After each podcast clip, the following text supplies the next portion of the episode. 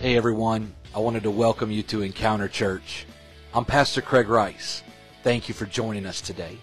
I hope this message inspires you, encourages you, and transforms you. To Be here. Pastor Craig was kind enough to ask me to come speak this morning, um, and uh, you know, I think I think we work for the same guy because God definitely downloaded something. Actually, it was several years ago, but um, you know, God just adds line upon line upon line upon line to what He pours into us through His Spirit, and um, so that's what I'm going to share part of today. So I, I, really appreciate those kind words. That was that was nice. Thank you. All right, let me get logged into my technology here. Everything is everything is different compared to how it used to be 15, 20 years ago. Notice I don't have anything up here that is paper.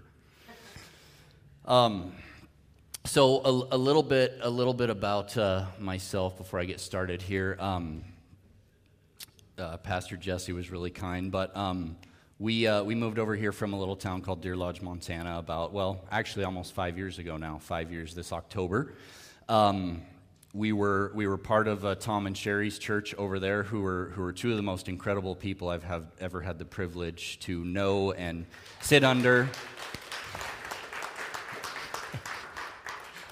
And Tom's thinking right now, Dan, why did you do that? But um, no, they, they really are. And for anybody that knows them, you know that what I'm saying is absolutely true. Um, I, I, you know, I, it's not just that I'm married to their daughter that I have to say that. I would say that anyway, I promise. Um, Becky's my wife, and we have four amazing kids. Um, life, life, is, life is good. Even, even when there's difficulties and challenges and all those things, life is really, really good. And, uh, you know, I've had the privilege, Tom and Sherry have both poured into my life for several years. And I get, I get to be here today because of that. So, anyway, a little bit about us. Um, there you go. I, uh, I always like to start with a, with a little bit of useless trivia. Is that okay? Okay. Mostly it's for me so that I can get all the, uh, all the rust off a little bit. But I don't know. I also like useless facts. Part, part of the reason for that, my wife thinks I'm really smart sometimes. I'm really not. I just memorize useless trivia. So here's some of that. All right. Maybe you knew some of this. I didn't. Rubber bands last longer when they're refrigerated. So if you have a rubber band collection and you need to make it last, there you go. That is useless, right? The, the real name of uh, the Monopoly guy Uncle Uncle Pennybags, I guess people call him. His real name is Milburn Pennybags. In case you're, in case you're, you know, you never know. Who wants to be a millionaire? That could be a question. Is it even a show anymore? I don't know. All right, maybe it is. Who knows? This this is a good one. This next one's a really good one. Um, women blink nearly twice as much as men, and I have a theory. I have a theory. I think it's because men say so many useless things, like useless trivia, that women are constantly trying to process.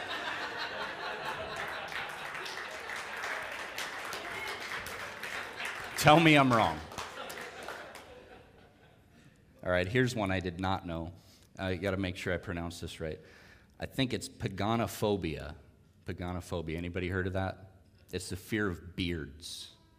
It's a fear of beards. I don't think anybody with that condition would probably do very well in North Idaho, just saying. But it just so happens that's why I don't grow a beard. I don't want to scare people away. Obviously, it worked. All right. Uh, Oreo has made enough cookies to spend, span five back and forth trips to the moon. So if you like Oreos, there you go. Um, in 10 minutes, a hurricane releases more energy than all the world's nuclear weapons combined. Sloths can hold their breath for longer than dolphins. I don't I don't know why that's cool. It's probably because they look dead. Anyway, uh, a giraffe can go longer without water than a camel. And this is my personal favorite. On average, 100 people choke to death on ballpoint pens every year. It's not my favorite because people choke to death. Better clarify that. No, it's just it's just because it's weird. All right. All right.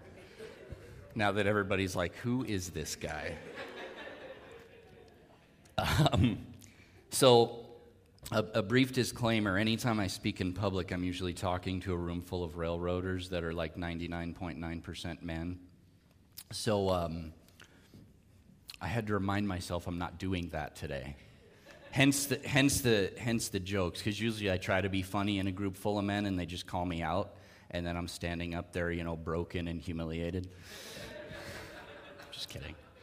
All right. I, be, I better start talking about something that's actually useful here. Um, so, as, as I alluded to a second ago, this, um, th- this, this topic that we're going to discuss today was something that was actually downloaded in my spirit several years ago, actually during a, a worship service. Worship was beautiful today. Would everybody agree? Um, you know, a, a, lot of times in worship, God just downloads something in seconds, right? That a, a, truth, a transformational truth that'll change your life, change your outlook, change your perspective. And that's what happened to me. This was several years ago, but God has built on it for me since then, um, multiple layers, and, and hopefully I can convey that to, to you guys today in, in a way that makes sense and in a way that um, helps you like it, like it helped me. So, um, today we're going to talk, we're going to look at uh, this from the perspective of three people the prophet Isaiah, um, the paralytic from Mark chapter 2, and Peter.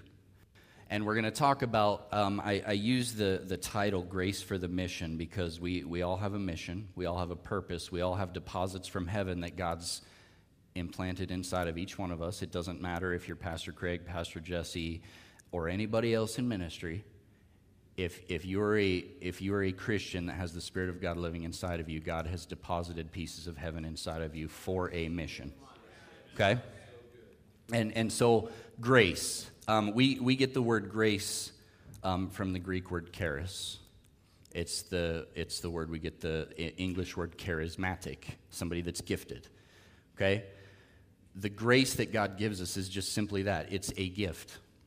It's a gift deposited in each side of us. It's a, it's a gift that empowers us to do the mission. It's a gift that is transformational and changes our lives. And when we bump into the Spirit of God, we are changed. It's just that simple.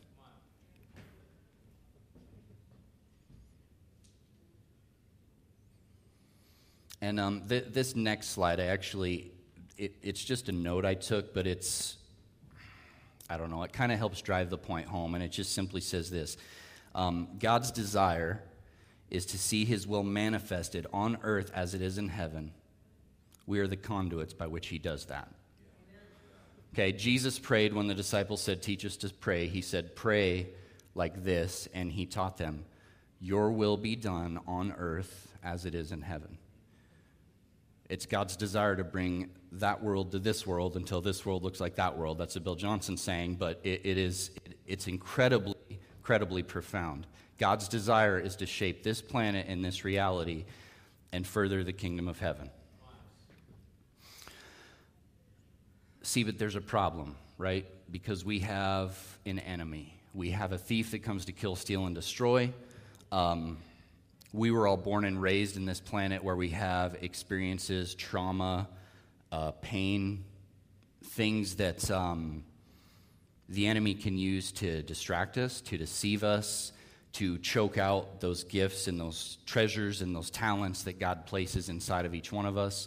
And uh, you know, a lot of times we go through life and we don't even realize we don't even realize they're there. Um, the the enemy's desire, if if God's desire is to see His will done on earth, it's the enemy's desire to fight that in every possible way he can. We are the agents that further the kingdom of God. And so the enemy's two biggest weapons, and this is actually something Tom taught me years ago, are deception and distraction. Everything that the evil one does is through those two avenues deception and distraction. And so, a lot of times in our own personal lives, knowing that God has deposited in each one of us little gifts, little gracelets from heaven, he tries to bind us up with deception and distraction so that we never fulfill the God given purpose that each one of us were born with.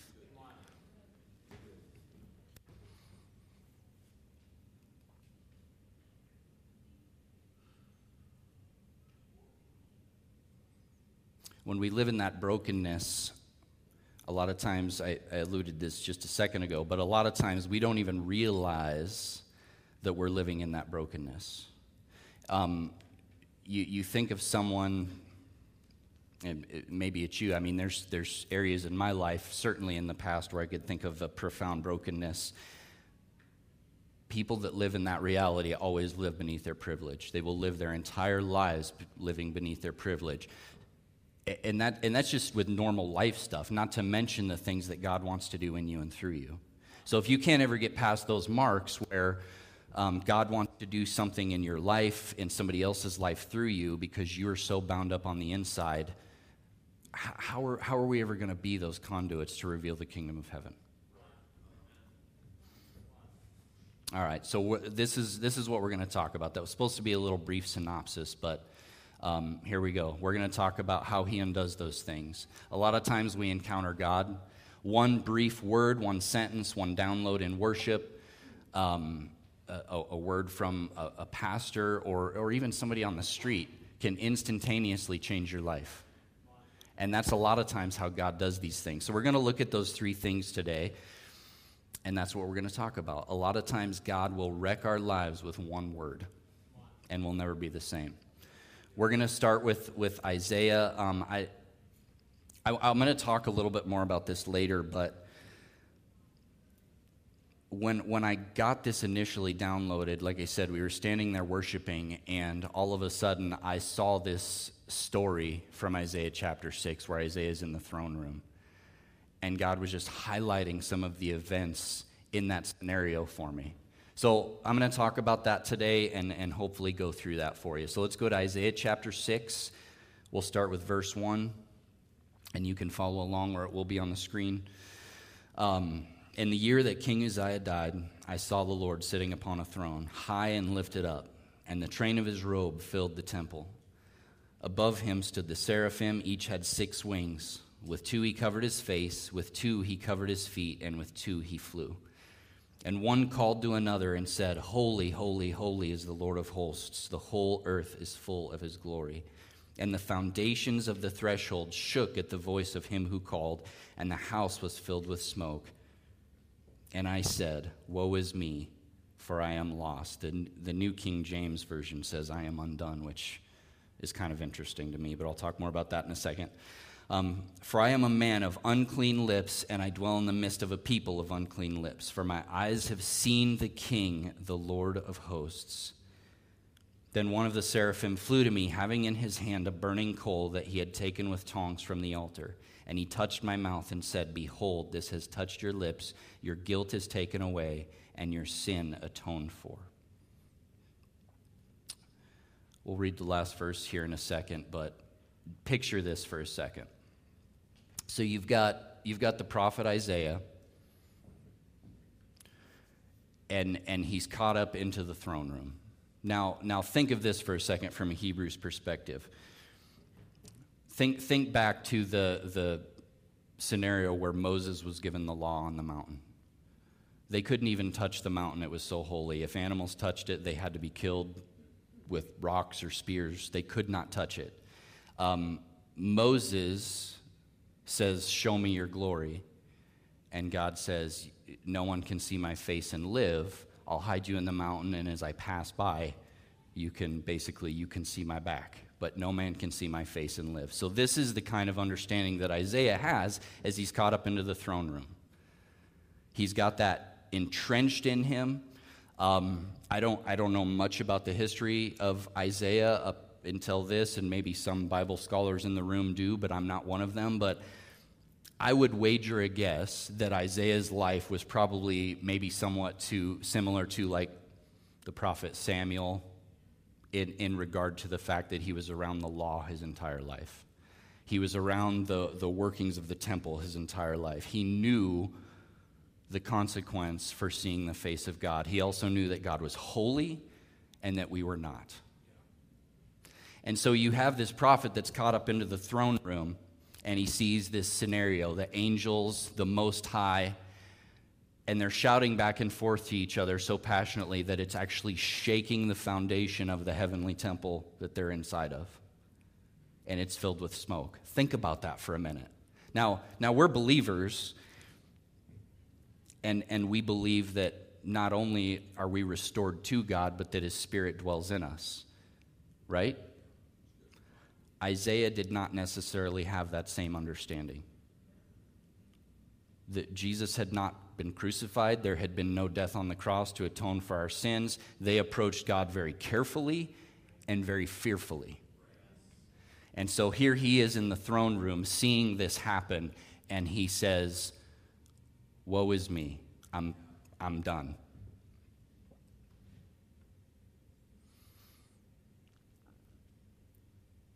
I love this. God, God instantly flips the script. Instantly. Verse 8 says, I hear the voice of the Lord saying, Whom shall I send and who will go for us? I, I love it. I don't, you love it when God asks a loaded question. Like, he already knows the answer, he already knows what's going on, but he asks a question anyway. It's just like, yeah. And so Isaiah says, Here am I, send me.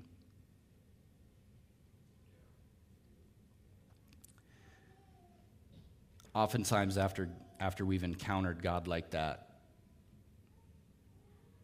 and he downloads something like that, he almost always asks a question. And it's, it, it, again, it's not for his sake, it's to, it's to help us understand what the next steps are, what the next little piece is, um, so that we can chase God and chase the truth and, and flesh it out, if you will, the, the, the spiritual truth that he's just downloaded inside of us. And that's what's going on in this encounter with Isaiah. Um, another, another interesting point, point here is that. Um, now, uh, let me clarify something. I'm not saying by any means that uh, I believe that Isaiah was like this profoundly broken person. I'm not, I'm not saying that at all. What I am saying, um, even for a prophet of God who is around the law his entire life, who ministered to the Lord, who is prophet to the nation of Israel, he grew up understanding that he was unclean, God was holy. He was sinful, God was not. So, through that understanding and through that mindset, there were things built up in the life of Isaiah, his entire life, that would not allow him to see certain truths, certain things the way God wanted him to see them. And in one encounter in the throne room of heaven, all of that changed instantly. Isaiah went from woe is me, or excuse me, rather, um, woe to those who call good evil and evil good, and woe to those who call darkness light and light darkness, to woe is me. Instant perspective change. Isaiah went to being, um, if, you, if you read the, the book of Isaiah prior to that encounter, and, and some after, because of, of, again, of course, Israel did not necessarily have the greatest track record of faithfulness. So, as Isaiah is the prophet of God to the nation, prior to that encounter, a lot of this was judgment and and this is going to happen, and consequence, and this and this. And all of a sudden, Isaiah is known as the Messianic prophet. He's the prophet that is quoted the most times in the New Testament, referring to the coming Messiah that would atone for our sins. So, I mean, think about that. You, you, you've got him in the throne room, and all of a sudden the angel flies over to him with a hot coal off of the altar of God and touches it to his mouth and says, Your sins are atoned for prior to that, I would say that Isaiah had a, a, partial, a shadow of an understanding of what that kind of atonement even meant. And all of a sudden, this download and this change in perspective because God had spoken to him briefly and an encounter completely changed his life, completely changed his perspective. And now all of a sudden, you've got the prophet of God that um, is referring to the coming Messiah. Messiah. Isaiah 53 when he says, He was wounded for our transgressions, He was bruised for our iniquities. The chastisement of our peace was upon Him, and by His stripes we were healed.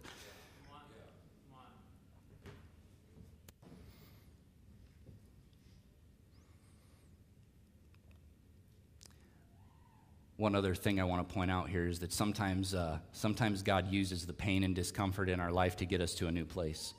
Um, King, King Uzziah, if I'm saying that right, hopefully I am, and Isaiah were most likely first cousins.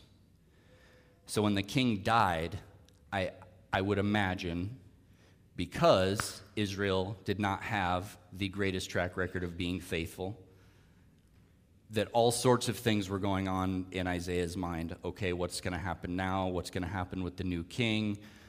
What, what next? Is my life in danger? All, all sorts of those kinds of things. So, so, now, so now Isaiah is wondering all of this, and he's caught up into the throne room of God to have this encounter. It's very interesting to me. Um,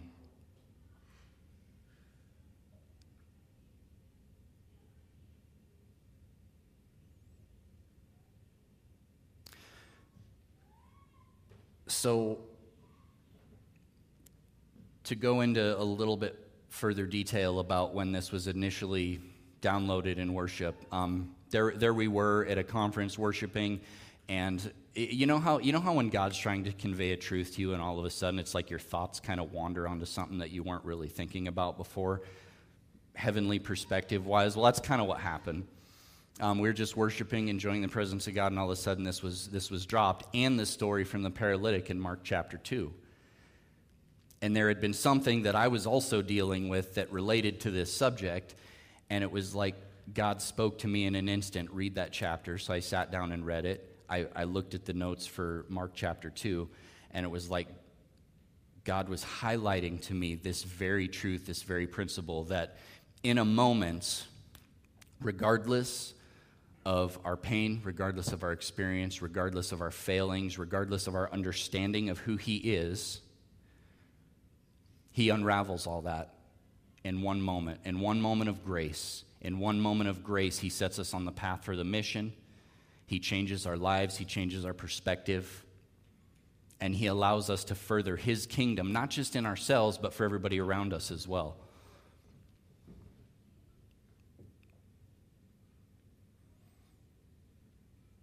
Because of the encounter that Isaiah had, some of the most profound prophecies about the coming Messiah, Messiah, I don't know why I keep saying it with a Z, Messiah, were, were delivered so that we we could see our Christ, our coming King.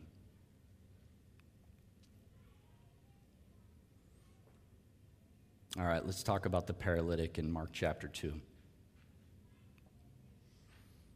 I love these stories where Jesus does something to purposely offend the religious people. Love it.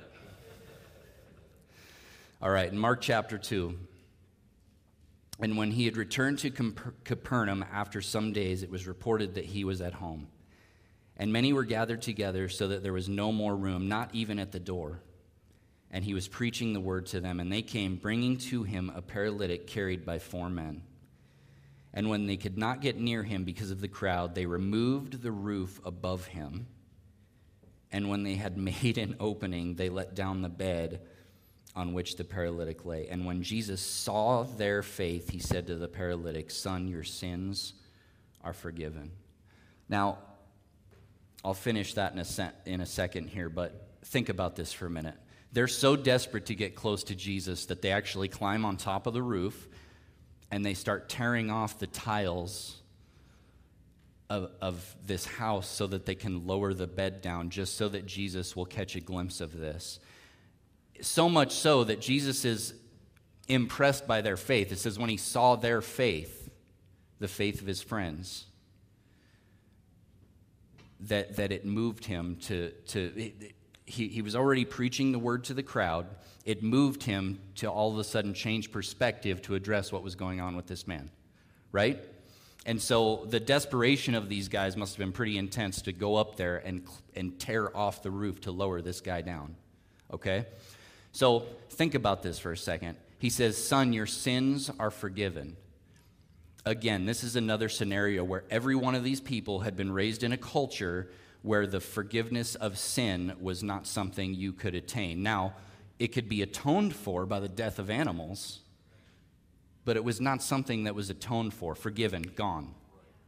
And so not only was he, in their minds, being blasphemous by what he was saying, but it was a completely different mind shift compared to what they were used to. The forgiveness of sins in that way was not a thing. And the fact that that's the first thing that Jesus says when they're seeking the man's healing is really profound when you think about it. And here it is. Now, some of the scribes were sitting there in verse 6 questioning in their hearts, Why does this man speak like that? He's blaspheming. Who can forgive sins but God alone? And immediately Jesus, perceiving in his spirit that they thus questioned within themselves, said to them, Why do you question these things in your hearts? Which is easier to say to the paralytics, Your sins are forgiven, or to say, Rise, take up your bed, and walk? You see the parallel here between the story of Isaiah and the story of this man. Isaiah sees Yahweh, the Most High God, sitting on his throne, surrounded by angels. Holy, holy, holy is the Lord God Almighty. So much so that he's afraid he's going to die. An angel flies over to him, touches his mouth with a hot coal, and says, Your sins are forgiven. This paralytic and his friends lower this man down into this home where they're at. And Jesus, God incarnate, the Son of the living God, is sitting there in a group full of people, much like you and I right now, and says, Son, your sins are forgiven. So much so that this paralytic man could hear them. It completely changed his life and the very next sentence out of Jesus' mouth, after he says to the Pharisees, What's easier, to forgive sins or to heal somebody? He says, Son, take up your bed and walk. So I would submit to you that the power and the, and, and the brokenness that sin and, the, and the, the experiences of your life that have held you bound, that have held you down, that have held you broken, that he breaks every one of them by just one sentence, by just one droplet of grace that's deposited in each one of us. But you, that you may know that the Son of Man has authority on earth to forgive sins, he said to the paralytic, I say to you, rise, pick up your bed, and go home. He rose immediately, picked up his bed, and went before them all, so that they were all amazed and glorified God, saying, We never saw anything like this. Boy, can you say that again?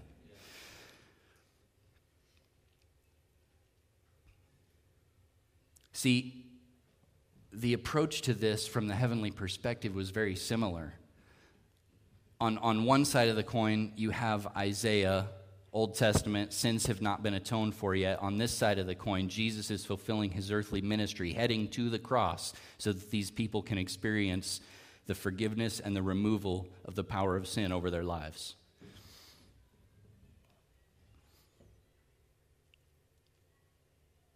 He literally looks at this man whose body was broken and paralyzed and says, Son, your sins are forgiven, to, to show the, the power of the brokenness and the deception over our lives. In a physical way, Jesus not only forgives this man's sins, but heals him to show that spiritually, this is the same condition that you and I are in.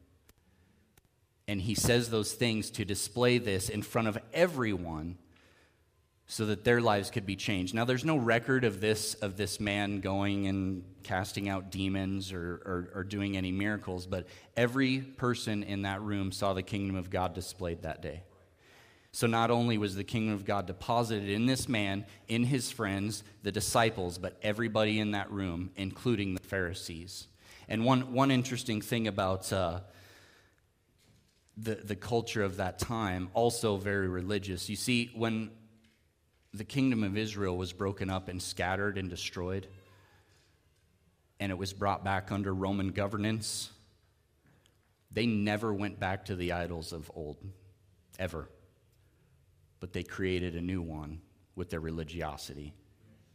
And so that religiosity was the very thing that Jesus called out constantly in the face of the Pharisees. It's, it's what he was doing here. And I would, I would I would submit to you that as this paralytic man is being lowered down on this bed, thinking to himself that, it, that he's heard all the stories of what this man has done, that he's a prophet, a teacher, and if there's any hope for him to be healed, it's right here and it's right now. But that he knew, being lowered down on that bed, that he was a sinful, broken man, just like the same thought that Isaiah had when he was caught up into the throne room. And in one moment, God speaks into his life to break the power of that lie over him, restoring him on the inside first, so that then on the outside there could be a manifestation of the kingdom of God.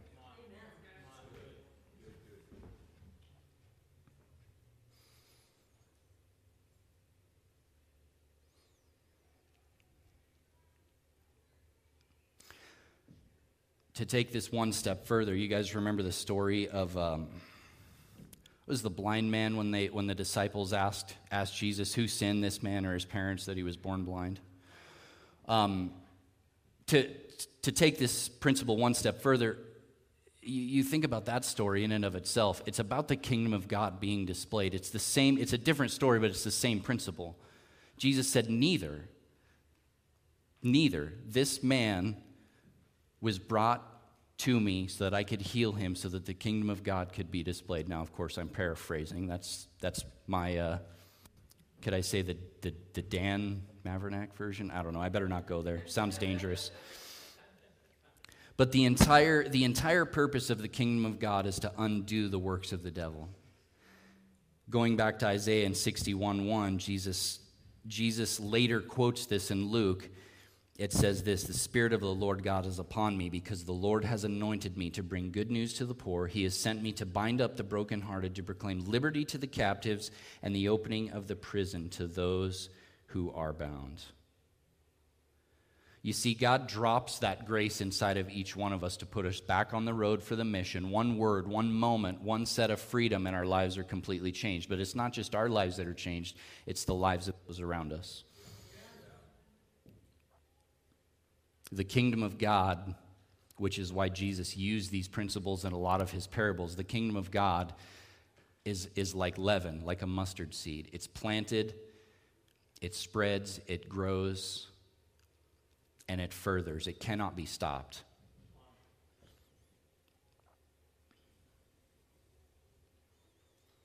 I have a story that um, actually happened to, to me and Brennan when he was about. Uh, eight years old, maybe seven. I don't even know if he remembers this or not. But we were in the Missoula Mall. I told you all earlier we were from Montana. This was before we moved over. And Missoula is the next big town going that way from here, basically, if you're on Interstate 90. I always have to explain it that way because nobody ever knows where anything in Montana is, which is fair. so we are Christmas shopping, I think. And you ever, you ever have one of those experiences where God, you, you feel like God might be setting you up ahead of time, but you're not really sure why? So we walk in there, and I'm just like, I could feel him just kind of like tap me on the shoulder, I guess, for lack of a better, better way of saying it. And so I hate shopping, by the way. I absolutely hate it. It gives me a headache, and I just. So my, my part of shopping is to go hang out on the on the bench in the mall if that's where we happen to be and like play on my phone, people watch, pretend to sleep. I don't know. You name it. Anything but shopping. I would rather do push ups than go shopping, okay? I'm just saying. So, so Brennan's with me, and it's, it's wintertime, so it's, it's getting a little later, but it's already dark, so the lighting in the mall is somewhat dim. And I, I made this guy from 100 yards away. Here he comes, and he is so drunk he can barely walk and he's stumbling over and he's stumbling over and he gets closer and I'm like, yep, I know it. This is the guy. And I, maybe, maybe it's because I'm so nice, like you said. Drunk people just like to talk to me. I don't, I don't, I don't know if that's a good thing or a bad thing, but it's just reality. So he's, he's very, very hammered. And, uh, and I'm thinking about my boy, like, stay here, protection. That's, that's where my mind goes immediately because I don't know what this dude's thing is, where he's going, what he's doing, but I can tell he's very inebriated. So he comes down and he walks by about three or four times and he just stares at us the whole time. And I'm like, am I going to have to just tackle this guy? Like, what is going on? All sorts of bad things in my head. Well, finally, he walks up and he goes, Can I sit with you? And I, and I felt like I was supposed to say, Yes, please. And I sc- scooted over and I'm like, God, what are you doing here? You know, like, at least nobody's ripping the roof off of my house, so I guess that's a plus. So this guy sits down and he's like, Is that your son? I'm like, Yeah, that's my son. And we just start talking. And all of a sudden, I feel like I'm supposed to just tell this guy, eh, which again, one of those things where you feel embarrassed, a little nervous, like whatever. But one thing that Tom always taught me is what harm is it going to do to just whisper a truth like that into somebody's life? Because either it's going to land and they're going to be changed, or it's not going to land and you said something really nice. Really? I mean, what, what harm is that going to do? So I look at this guy and I go, I don't know if this will make sense to you, but I feel like I'm supposed to tell you that God sees you, He loves you, and He has a plan for your life still. And this homeless, smelly, drunk man starts weeping uncontrollably sitting on this mall bench. And I'm like,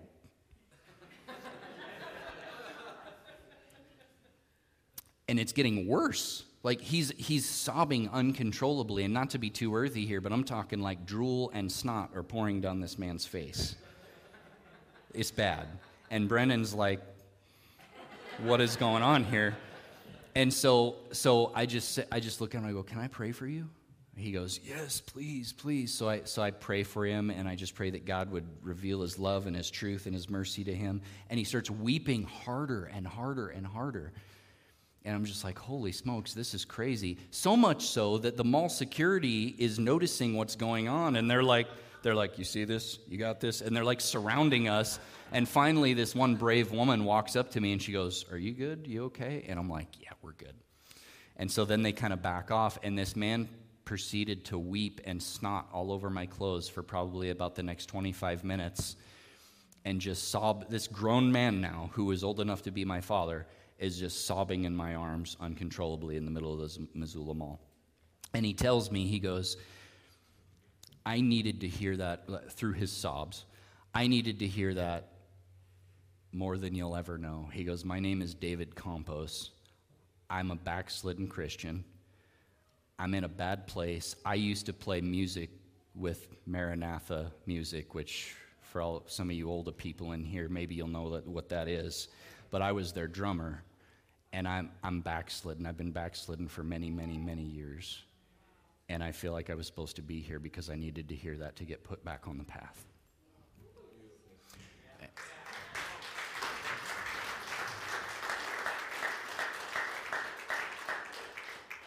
So it's encounters like those that make it worth it. It's encounters like those where God drops that little gracelet into somebody's life to further the kingdom of God. That I, I never saw that man again. I don't know whatever happened to him. But I just, I just believe that from that moment on, the trajectory of his life was changed. First of all, because I chose not to be worried about my own embarrassment or looking foolishness, but because God wanted to whisper something into that man's life and set him free. All right, we'll look at one more scenario here. We'll talk about, we'll talk about Peter Peter here briefly, and I'll try and go through this a little more quickly. Um, let's go to Luke 22, 31 through 34. And this is talking about Peter's denial. It says, Simon, behold, Satan demanded to have you that he might sift you like wheat, but I have prayed for you that your faith may not fail. And when you have turned again, strengthen your brothers. And Peter said to him, Lord, I am ready to go both to prison and to death. And Jesus said, I tell you, Peter, the rooster will not crow this day until you have denied me three times. Now, when I would hear this story as a kid, I always automatically assumed that maybe Peter was like weak or something, and that's why he was willing to deny Christ, or, or that he was double minded, and maybe that's what this scripture meant. To be sifted like wheat basically meant that the devil wanted to take him and mess up his life. Uh, again, paraphrasing, but that's kind of what that it, it, to sift wheat means you take the wheat and you get the chaff out of it and you throw the chaff away. The devil wanted to treat Peter like chaff and destroy him. And so Jesus says, I've prayed for you, not only that you're kept, but that you'll strengthen your brothers. He's already prophesying about what will take place with Peter later so that Peter can be the man that he needs to be. Peter was not a weakling. The dude bought a sword and brought it to the garden with them and cut off the temple guard's ear. Peter was not a weakling. Peter was a fisherman. In, in, in ancient Palestine, that was a hard job. They have these cruddy little boats that could be slammed against the rocks and sink with no problem. Working with ropes all day, the dude probably had calluses all over his hands. He was probably muscular and very ripped and probably smelled like the ocean. Peter was not a weakling. But yet Jesus tells him, The rooster will not crow three, three times until you've denied me. What I think is that Peter could not get his head wrapped around the kingdom principle that Jesus was trying to convey and trying to do. And he was so shocked by the way things were turning out that the best he could do in the moment after Jesus had been arrested was say, I have no, I, I don't know the man. I've told you that three times. That's what I think. And so Jesus knows this is going to happen and speaks ahead of time so that Peter would not be destroyed by that event, and not only not be destroyed, but that Peter would be restored so that he could not only be saved, but minister to the rest of the disciples in that moment.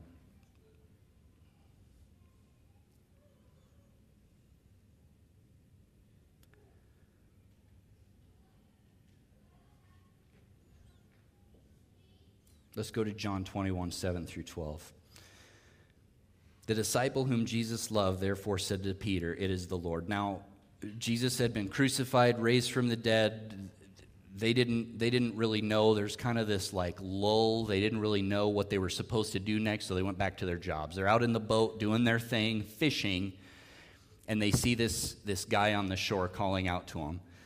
And the apostle John says to Peter, It is the Lord. When Simon heard that it was the Lord, he put on his outer garment for he was stripped for work, and threw himself into the sea. He couldn't even wait to get the boats back in. He literally jumps in the sea to swim to the shore. The other disciples came in the boat, dragging the net full of fish, for they were not far from the land, about a hundred yards off. And when they got out on land, they saw a charcoal fire in place with fish laid out on it and bread. And Jesus said to them, Bring some of the fish that you have just caught. So Simon Peter went aboard and hauled the net ashore full of large fish, 153 of them, and although there were so many, the net was not torn. And Jesus said to them, Come and have breakfast. Now none of the disciples dared ask him, Who are you? They knew it was the Lord. And further down, Jesus and Peter, they go for a walk so that Jesus can minister to Peter after the events that have trans- transpired. And this is what this is what's said. And when they finished breakfast, Jesus said to Peter, Simon, son of John, do you love me more than these? Now remember, Peter denied Jesus three times. Simon, son of John, do you love me more than these? And he said to him, Yes, Lord, you know that I love you. And he said to him, Feed my lambs. And he said to him a second time, Simon, son of John, do you love me? And he said to him, Yes, Lord, you know that I love you. And he said to him, Tend my sheep. And he said to him the third time, Simon, son of John, do you love me? And Peter was grieved because he said to him the third time, Do you love me? And he said to him, Lord, you know everything. You know that I love you. And Jesus said to him, Feed my sheep. You see, it's so important for Jesus to restore Peter in that moment because I guarantee you that after Peter witnessing everything that had happened, even though, even though Peter knew the love of Christ, he, he had seen Jesus forgive people, he'd seen Jesus heal people, that there was still this burden of shame that Peter was carrying on him up until that moment. And I'm going to tell you something right now. The power of sin over your life carries with it its sister shame. And if you don't allow God to forgive you, but then you forgive yourself, that shame will wrap itself around you like a cloak and it will never leave you. So not only was Jesus demonstrating that Peter was forgiven, that Jesus loved him, and getting, getting him to say with his own mouth, Yes, Lord, you know that I love you. Because you see, the crazy thing about the human mind, when we say something out of our mouth, our mind immediately goes into drive to figure out how to make that thing happen that we just said. So that's why you also have to be careful about what you say, because our mind just works like that. So, what Jesus is doing here is not only is he is he confronting what had happened with Peter when Peter denied him, but he was also reaffirming the fact that, yes, Lord, you know that I love you. Out, getting him to say that out into the air to reset the whole thing that had happened, but also to break that, to break that cycle off of Peter.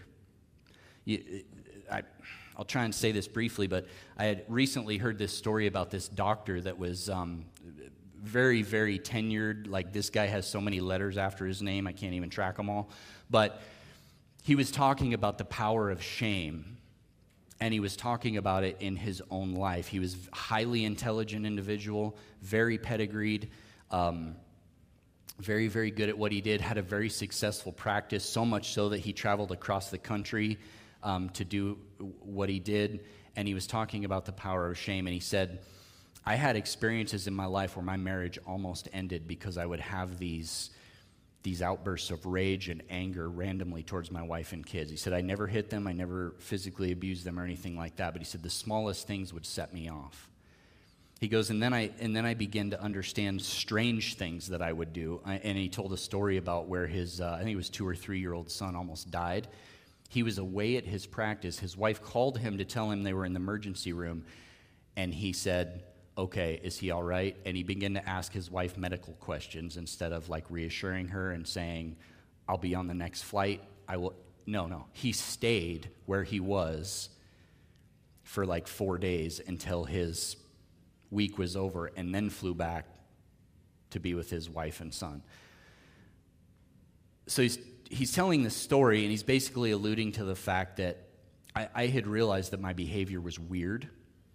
And it took several events and me hitting rock bottom before I realized that that was strange. I realized that um, the way I'd been acting was triggered by certain things, and I really didn't understand it. So he had a very good friend of his that was a, a therapist, and he said, you have all the hallmarks of an, of, of an abused person, just so you know. He's like, There's no way. There's no way that's me. Everybody has a hard life, everybody goes through things. He goes, Well, I'm just telling you, whenever you're ready to talk, I'm here. And so this guy, as he would go, go through life and he would continue to have these triggers where he would just explode on his wife, he would explode on random people, he realized it was time to talk with his friend. So his friend began to to work him through this process of healing and all these kinds of things. And he realized that some of the hard things that he labeled as just life that he had gone through as a child were he was abused. He had bottled those things, buried them deep, and those things were coming out as anger and rage. And furthermore, he understood that he had blamed himself for every one of those bad things that happened to him. They, they were his fault in his mind. And he actually had to walk through the steps of forgiveness for himself to break the power of that shame over his life. Now, that's full disclosure, that, that was a, a, a secular story, but it's the same principle of what God does inside of when he, when he unwraps the deception and the lies that we sometimes live in. So, going back to Peter really quickly, and I I'll, I'll wind it down with this. That encounter that Jesus and Peter had on the beach after he had denied Jesus, after he had failed, after he had showed up with a weapon to fight because he thought they were going to go do an insurrection, not to see his teacher and his rabbi get crucified. After that encounter that he had had with Jesus on the beach, and God had restored him, Peter the Apostle Peter, you think of the day of Pentecost when Peter stands up in the boldness of the Holy Spirit and begins to speak to the crowd. This isn't the same Peter that we saw before, right? Because the kingdom of heaven had been deposited in his life. So much so that not only was Peter a completely different man up until that point, but, but the, the little thing that Jesus said to him in that same encounter when he said, One day you'll be carried where you don't want to go was alluding to the fact that Peter would be crucified just like Jesus was. Peter was changed so much, so much so, and so incredibly and profoundly changed by the kingdom of God and by the grace that had been given to him for the mission that as Peter's walking towards the cross to encounter a Roman crucifixion, he says, I'm not worthy to be crucified in the same manner as my Lord. Crucify me upside down. What, what kind of a man goes from denying to saying, I'm not worthy to be crucified in the same manner? I, I, crucify me upside down. Unbelievable. That's the transformational grace of God. That's the things that God will deposit inside of you to change your life, the life around you, your family's lives to further the kingdom of God, to break the curses, to break the deception, to break the walls down of who you've been, who you've been in the past, and to set you on the path of who God wants you to be in his kingdom. And I get it. It's not always easy. I'm, I'm talking to myself here as much as I am anyone else. I still have struggles day to day of mistakes and failures that I've made that God has to continuously walk me through. In the preparation for this talk, as a matter of fact, my wife and I had a conversation about, about something that was shameful. And, and she basically threw my own words right back at me and said, Well, who is good enough then? Who, who is good enough to be used by God? Do you think that somehow separates you? No, it doesn't, because the grace of God is free, it's a gift, and it's given to every one of us. So let His power change you, let Him transform you, and let Him break down those walls. Um, that's what I got for you. Um, if you're if you're if you're a prayer partner scheduled for today, um, feel free to come forward and, and let's pray and minister.